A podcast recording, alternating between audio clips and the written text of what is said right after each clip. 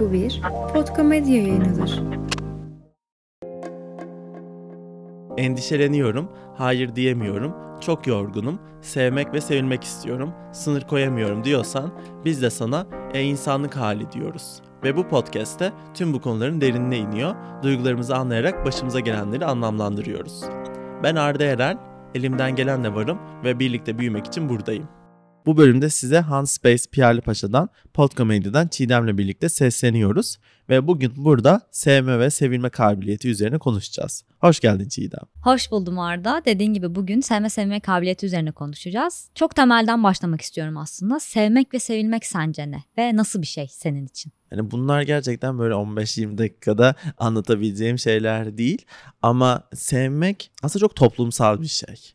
Ee, sevilmek aynı zamanda bu da çok toplumsal bir şey. Biliyorsun ben daha çok sosyolojik e, taraflarıyla bakmayı çok seviyorum. Bazen de psikolojik taraflara da bakmaya çalışıyorum. Ama kendi alanımdan konuşmayı seviyorum. Bu yüzden de sevmenin e, toplumsal ve sevilmenin de toplumsal e, bir yerini çok konuşmak istiyorum bugünün podcastinde. Çünkü sevmeyi ve sevilmeyi aslında işte aile ilişkilerimizden öğreniyoruz belki çoğunlukla. Ebeveynlerimizle beraber öğreniyoruz. Ama ebeveynlerimiz nereden öğreniyor?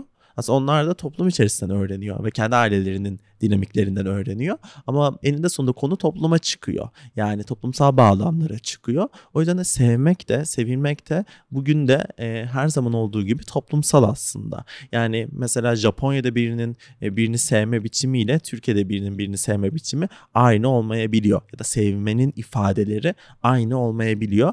Aynı zamanda sevilmenin ifadeleri de aynı şekilde farklılaşabiliyor. Tabii bazen diyebilirsiniz ki bazı şeyler var evrensel. Tabii ki duyguların e, bazı evrensel tarafları olduğunu kesinlikle düşünüyorum. Ama e, ifade biçimlerinde çok farklı e, biçimler aldığını düşünüyorum. Mesela bizim gibi toplumlarda sevmeyi işte ya sev ya terk et. Mesela bizim böyle duvar yazılarında bu çok e, yaygındır mesela. Hani böyle çok e, keskindir bizde Aynen sevmek. ya benimsin ya kara toprağı. Gibi gibi biraz daha böyle ayrımlara gideriz. O yüzden de sevmeyi aslında ben e, bizim gibi toplumlarda biraz daha yumuşaklaştırmamız gerektiğini düşünüyorum. Biraz daha aslında belki şiddetten koparmamız gerektiğini düşünüyorum. Biliyorsun aslında çok fazla kadın cinayeti de işte aşk acısı diye, aşkı yüzünden yaptı diye servis ediliyor gazetelerde. Yani bunların arkasında sevmenin de toplumsal tarafı olduğunu görüyoruz. Yani sevmenin şiddetle, e, şiddet eğilimiyle de ilişkilendirildiğini, bir araya girdiğini görebiliyoruz. O yüzden de e, sevmenin toplumsal tarafını konuşmak, sevme becerimizi tekrar daha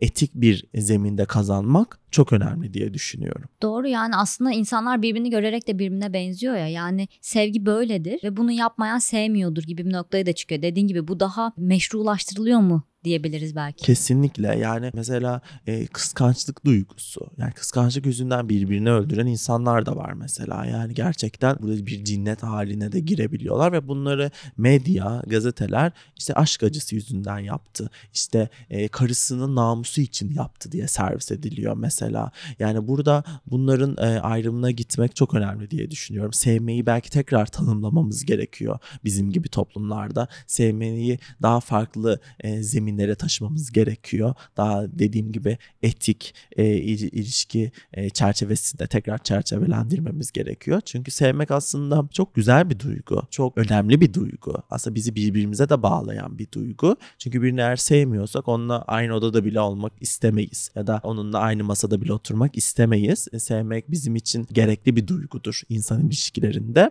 Sevmek bizi aslında e, hayata da bağlar. Birilerini sevmeden hiçbir şekilde vakit geçirmeyiz e, dediğim gibi. Ama sevdikçe, birilerine e, sevgiyle bağlandıkça e, daha çok mutlu olduğumuzu hissederiz. Peki sence herkes sevmeyi ve sevilmeyi biliyor mu? İşte ben herkesin sevmeyi e, bilmediğini kesinlikle düşünüyorum. Ama bunları burada onları suçlulaştırarak söylemiyorum. Lütfen yanlış anlaşılmasın. Ama bazen e, sevme becerisi bazı insanlarda daha zayıf olabiliyor. Bunu dediğim gibi belki işte aile öykülerine bağlayabiliriz. Ailelerinde öğrenmemiş olduklarını söyleyebiliriz. Ama bu onları yine suçlulaştırmak demek olur.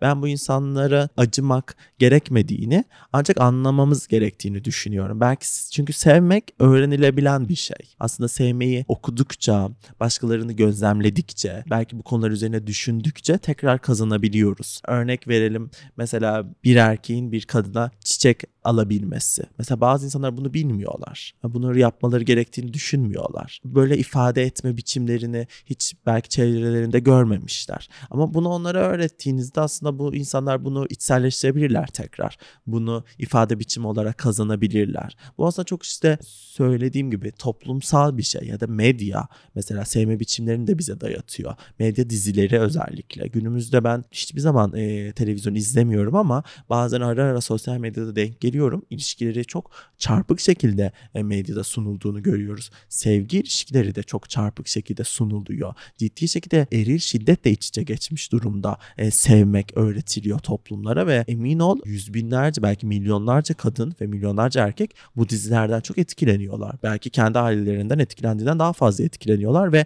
onlarla özdeşleşim kuruyorlar. Bu özdeşleşim ama aynı zamanda çok e, zararlı bir özdeşleşim olabiliyor. Çünkü sevmeyi değil şiddet göstermeyi öğrenmiş oluyorlar. Evet ben bazen bir dizide görüyorum mesela dediğin gibi önüme çıkıyor. Bu kadar da saçmalık olur mu? Yani kim izliyor bunları diye düşünüyorum. Milyonları izliyor emin ol ve bayılıyorlar ve bayılarak izliyorlar ve bundan etkileniyorlar. Ve bunu şöyle açıklayamayız bence Çiğdem sözünü bağla kesiyorum. İşte kitleler bunu istiyor. Hayır yani bu çok aslında indirgemeci bir yaklaşım. Kitlerin ne istediği çok belirsizdir. Aslında çok şekillen yönlendirilebilirdir. O yüzden de kitlelerin tek bir istediği şey yoktur diye düşünüyorum. Aynısını düşünüyorum ve bir hafta sonra mesela o dizilerin böyle işte patladığı belki reytinglerin tavan yaptığı zamanlarda bir hafta sonra Müge Anlı'da aynı olayları görüyoruz mesela. Gerçekten birbirlerini çok etkiliyor ve senin dediğin gibi onu yönlendirmek yani medyanın toplumu yönlendirmesi mümkün. Bu yine hep bahsettiğimiz bir önceki bölümde yine bahsettik. Böyle hani terapiye gitmenin çok yaygınlaştığı veya terapinin çok konuşulduğu bir noktadayız. Burada yine mesela bu konuda diziler yapılıyor. Bunun da o artışı tetiklediğini de görüyoruz aslında. İşte bireysele indirgenmiş işte sorunlar e, yaygınlaşıyor. Kişi sadece kendisi suçlanmaya başlıyor. Sen terapiye gitmediğin için bu haldesin. Terapiye gidersen düzelirsin. Peki neden bu kadar e, terapiye gitme gereksinimi doğuyor toplumlarda? Neden bu kadar herkes terapiye gitme ihtiyacı duyuyor? Bunu kimse sorgulamıyor. Çünkü bunun arkasında daha çok zor sorular bizi bekliyor. Yani çünkü bireyi suçlamak daha kolay. Aslında liberalizm de bizden bunu ister. Yani sadece kendini suçlu hisset ve daha çok kendini sorgula ama bunun arka tarafını, bunun sistemle ilgili tarafını sorgulamanı çok istemez. Kendini daha çok kötü hissedip bunu çözmeni bekler senden. Çok doğru.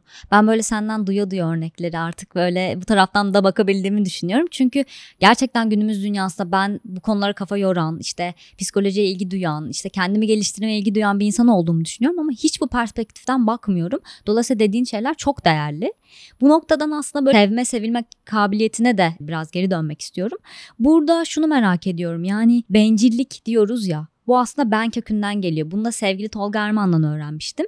E, bencillik şeklinde bunu söylüyoruz yani sözsel olarak ama bencillik dediğimizde benden geldiğini görüyoruz. Aslında bu kökten geliyor.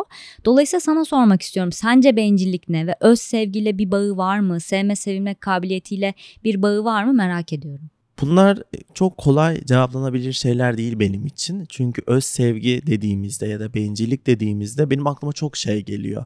Mesela aklıma psikanaliz Winnicott geliyor. Mesela o e, anne babanın sevgisini e, çocuğun içsel dünyasında e, saklı tuttuğunu ve bunu bir ömür boyu e, taşıdığını, e, o içsel anne imgesine e, bağlandığını söylüyor. Ve eğer o içsel anne ve baba imgesine bağlanabilirse özellikle daha çok anne üzerine eğiliyor. O zaman çocuk kendini hep güvende hissediyor mesela mesela. Aslında kendini de e, yapabilir, e, işte kendini de halledebilir hissediyor. Bu konularda öz sevgi bizim anne babamızın onayını alabildiğimiz ya da alamadığımız çocukluklarla da çok ilişkili olduğunu düşünüyorum. Ama bunlar tabii ki bu kaslarımız aslında e, geliştirilebilir kaslar. Bunları biz yetişkin olduğumuzda çocukluk halimizden ayrışarak tekrar edinebiliyoruz. Ama kendini sevmek çok bireye indirgenmiş durumda. Öz sevgi çok bireye indirgenmiş durumda. Ben burada bireylerin çok e, disiplini altına alındıklarını düşünüyorum. Mesela öz disiplin, e, öz sevgi. Yani sürekli bireyler tek başlarına kendileri sevmelerini, kendilerini kontrol etmeleri gerekiyor bugünün toplumlarında. Ama şunu çok iyi biliyoruz ki kişi nasıl çocukken anne babasının sevgisine muhtaçsa ya da onların bakımına muhtaçsa bugün belki bazı durumlarda kendini sevmek için de ötekine muhtaç muhtaç. Ama o günün toplumlarında biz çok sevmeyi de tek başımıza halletmemiz gerektiği söyleniyor bize. Kendimize tek başımıza seveceğiz. Ama aslında kendimizi sevmek biraz ötekinin gözüyle de ilişkilendirir. O da beni sevdikçe, onun gözündeki yerimi ben bildikçe de kendimi daha iyi hissedebilirim. Yoksa zaten neden aşık olalım ki? Aslında bu eksiklik yüzünden de aşık oluruz. Yani kendimizle ilgili bir şeydir aynı zamanda aşık olmamız. O yüzden de ben burada öz sevgiyi çok kıymetli buluyorum ama bunu her zaman tek başımıza halletmememiz gerektiğini düşünüyorum. Yani e, ötekinin gözüne, ötekinin perspektifine ve ötekinin sevgisine de ihtiyaç duyarız. Ve bu çok normal bir şeydir, insani bir şeydir. Diğerinin beni onaylaması bana kendimi iyi hissettirir. Yani bugün seninle burada podcast yapmamız bile birbirimizi onayladığımızı gösterir bize. Birbirimize bir sevgi alışverişi olduğunu gösterir. Ama bugün insanlar işte sen kendini sevmediğin için bunlar oldu diyerek de tekrar suçlulaştırılıyorlar mesela. Sen kendini sevseydin böyle olmazdı gibi. Ama aslında bunlar çok yanlış yaklaşımlar. Bazen gerçekten de karşı taraf bizi sevmediği için kendimizi kötü hissediyor olabiliriz. Ve bu da bizi yaralayabilir. Her şey bizim kendimizi sevmediğimiz yüzünden başımıza gelmiyor. Bazen de kendimizi çok fazla sevdiğimiz için başımıza geliyor belki. Yani aşırı sevgi, narsistik bir yerden söylüyorum. Yani tapmacı bir şekilde kendimizi sevmek bazen zararlı da olabiliyor. Kendimize yabancılaştırmış da olabiliyor bizi. Hı hı. Dediklerini anlıyorum ama şu tarafı da merak ediyorum. Yani mesela şöyle bir case düşünelim. Ben karşıdaki beni sevmesine rağmen onun beni sevdiğini göremiyorum. Yani hep böyle şüphe duyuyorum veya bir endişe duyuyorum. Bu öz sevgim düşük olduğu için de bunu göremiyorum. Yoksa tam tersi mi? Yani aslında dedin ya öz sevginin fazlalığı da bunu yapıyor olabilir. Yani ikisi aslında birbirini besliyor ve bir paradoksa da çeviriyor ya. Yani bu böyle mi? Yoksa sevildiğimi göremediğim için mi öz sevgisizim gibi bir ikilem. İlişkiler çok kompleks bir kere. Bazen mesela insanlar e, karşı tarafın onu sevmesini değil de onu sevmemesini arzularlar ya da onu hemen sevmemesini arzularlar. Biraz vakit geçirmek isterler o sevgiyi kazanmak için. Çünkü bazı insanlar için sevgi kazanılabilen bir şeydir. Ama bugünün hız toplumlarında sevmeyi de çok hızlı. Ben sana aşık oldum. Yani bunda love bombing diyorlar işte yeni tabir. Ben sana aşık oldum. Ben seni çok istiyorum falan diye söylüyorlar. Ama aslında sevme de işte hızlılaştırıldıkça insanlar belki bunu gerçekten onlara dair olmadığını hissediyorlar. Yani onlara geçmediğini belki bu sevginin. O yüzden de burada öz sevgiyle işte ya da ben bu sevginin kıymetini bilmiyorum gibi bir yerden ziyade aslında belki de e, sevginin de plastikleşmesiyle ilgisi var. Yani sevgi çünkü zaman alan bir şey aynı zamanda. Sevgi aynı zamanda bir süreç gerektiren bir şey. Yani sen beni bugün işte kaçıncı kez görüyorsun mesela. Beni zamanla daha çok kendini bana yakın hissedebilirsin. Ya da zamanla bana kendini açabilirsin. Ama ilkinde ya da çok hızlı şekilde kendini bana açtığında bu aynı zamanda garip bir şeydir. Çünkü e, güven, sevgi zaman isteyen şeylerdir. Ben bu bahsettiğin örnekte bir kızın sevildiğini hissedememesini bazen böyle bir yerden de görmemiz gerektiğini düşünüyorum. Ama tabii diğer taraftan da bazı insanlar da gerçekten e, sevilmeye hazır değiller. Bunu da hep söylüyorum. Yani sevilmek çünkü bazı insanlar için çok zor gelir onlara. Yani hem, hem sevildikçe çok fazla sorumluluk duymaları gerektiğini düşünürler. Hem de sevildikçe bağ çok güçlenir ve bazı insanları bağ korkutur. Ee, o yüzden de e, bununla da çok ilişkili olduğunu düşünüyorum. Bunun aslında kazanılabilen bir şey de olduğundan bahsettin Arda. Ee, daha böyle hani e, bu kabiliyetlerinin düşük olduğunu hisseden, burada daha iyi olabileceğini düşünen insanlar bunu nasıl yapabilir, nasıl geliştirilebilir? Bence bunun gelişmesi için insanların alışık olduğu yerden ziyade hiç alışık olmadığı e, zeminlere geçmesini ben tavsiye ediyorum. Örneğin siz hep aynı tarz insanlarla beraber oluyorsanız biraz da farklı bir insanla beraber olmaya çalışın. Belki hiç size tanıdık olmayan bir duyguya gitmeye çalışın. Örnek veriyorum kişiler sürekli görüştükleri bir ilişki kuruyorlarsa biraz daha onları az zaman ayıran bir insanla mesela denemeye çalışsınlar. Belki bakalım orada ne hissedecekler.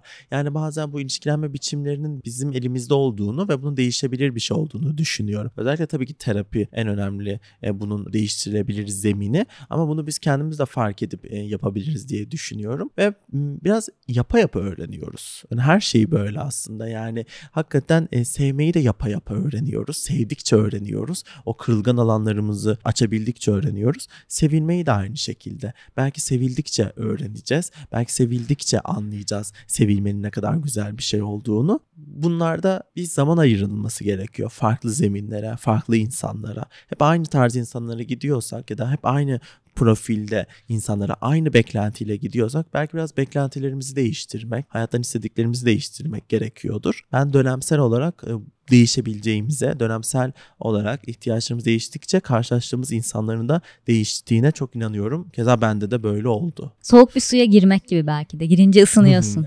Evet evet yani belki o an çok işte sizi korkutabiliyor. Hiç tanıdık olan bir şey değil ama belki girdikçe alışacaksın gerçekten ve kendini çok daha iyi hissedeceksin zaman içerisinde.